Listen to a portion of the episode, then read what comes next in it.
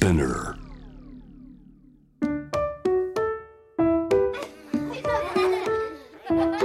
みんなで聞こう。描いてみよう。お絵かき昔話。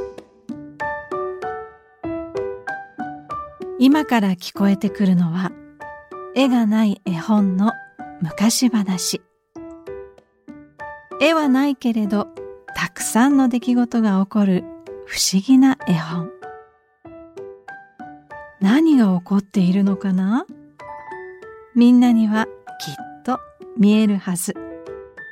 何かが見えたらペンやクレヨンマジック絵の具などを使って紙に書いてみよう。タブレットスマートフォンでも参加してね。上手じゃなくても大丈夫。みんなで一緒に絵本を作ろう。絵の送り方はお話の後に。今回のお話は日本の昔話かぐや姫の第1話。ナビゲーターは私滝川クリステルです。さあ絵を描く準備はできたかな？それじゃあ絵本をめくるね。かぐや姫文。なんだかんた。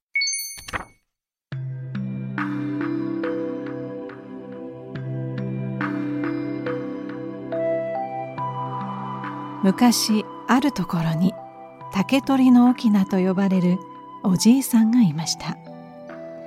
おじいさんは竹を切ってはざるや籠などの竹細工を作りおばあさんとつつましく暮らしていました。ある日竹やぶへ行くとあれは何じゃ？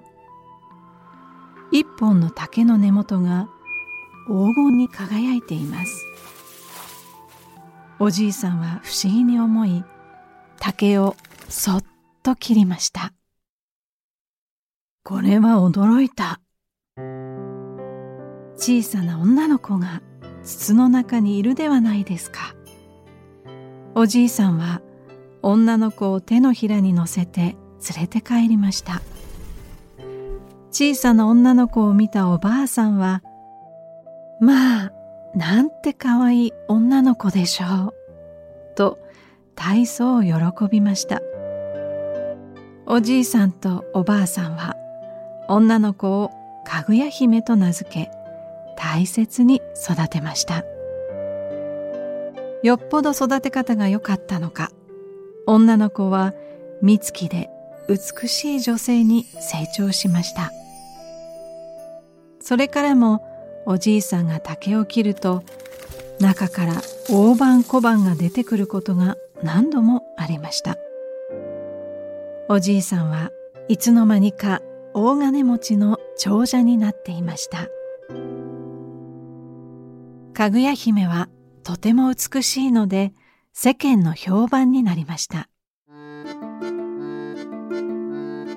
噂を聞きつけて大勢の若者が結婚を申し込みに来ました。ところがかぐや姫は誰とも会おうとしません。その中で5人の位の高い若者だけはどうしてもと諦めませんでした。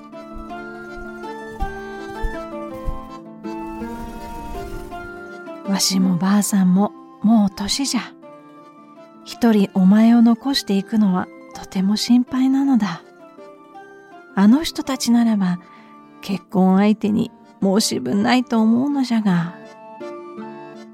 かぐや姫は少し考えてから言いました。わかりました。では私のことを心から愛してくれる証を示してくれた方と結婚します。かぐや姫は一人ずつ会うことにしました。一人目の若者は石造りの巫女と言いました石造りの巫女様仏様が使ったと言われる石でできた鉢がインドにありますそれを持ってきてくださいはい任せてください。石造りの巫女は調子のいい返事をしました。しばらくしてから近くにある古いお寺に捨て置かれていた汚らしい石の鉢を錦の袋に入れて持ってきました。それを見たかぐや姫は、仏様の鉢は光り輝いているはずです。見破ってしまいました。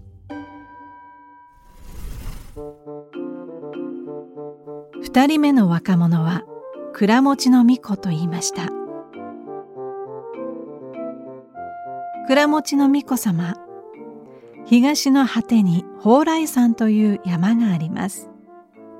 そこには根っこが銀で、茎は金、実が白玉という木が生えています。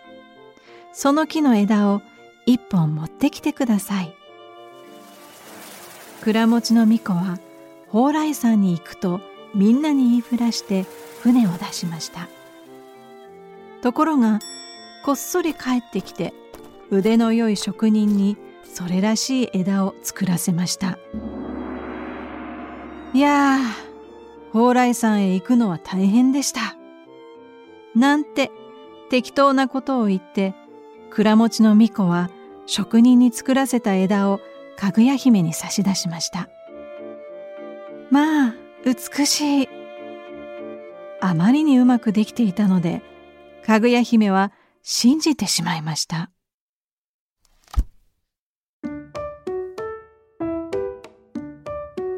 今回のお話はかぐや姫の第1話でした。さてお子様が描いたシチュエーションはどんなシーンでしたか？光る竹成長するかぐや姫5人の若者どれも描きがいがありそうです。このお話は今お子様たちが描いてくれた絵があって初めて完成します。そこでその素敵な作品を私たちや他のリスナーにシェアしてください。絵をスキャンした画像はもちろんスマートフォンタブレットで撮影した写真も大歓迎ですスピナーお絵かき昔話のウェブサイトには絵の応募フォームが立ち上がっています。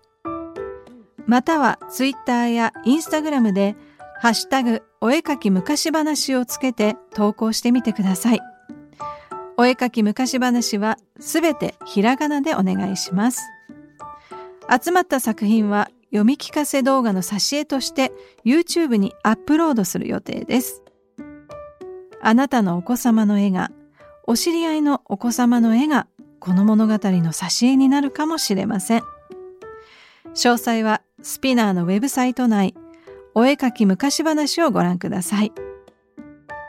そしてお絵かき昔話、今回のお話の他に5つのエピソードが現在配信中です。こちらもぜひご参加ください。さあ、次はどんなページを描きましょうか。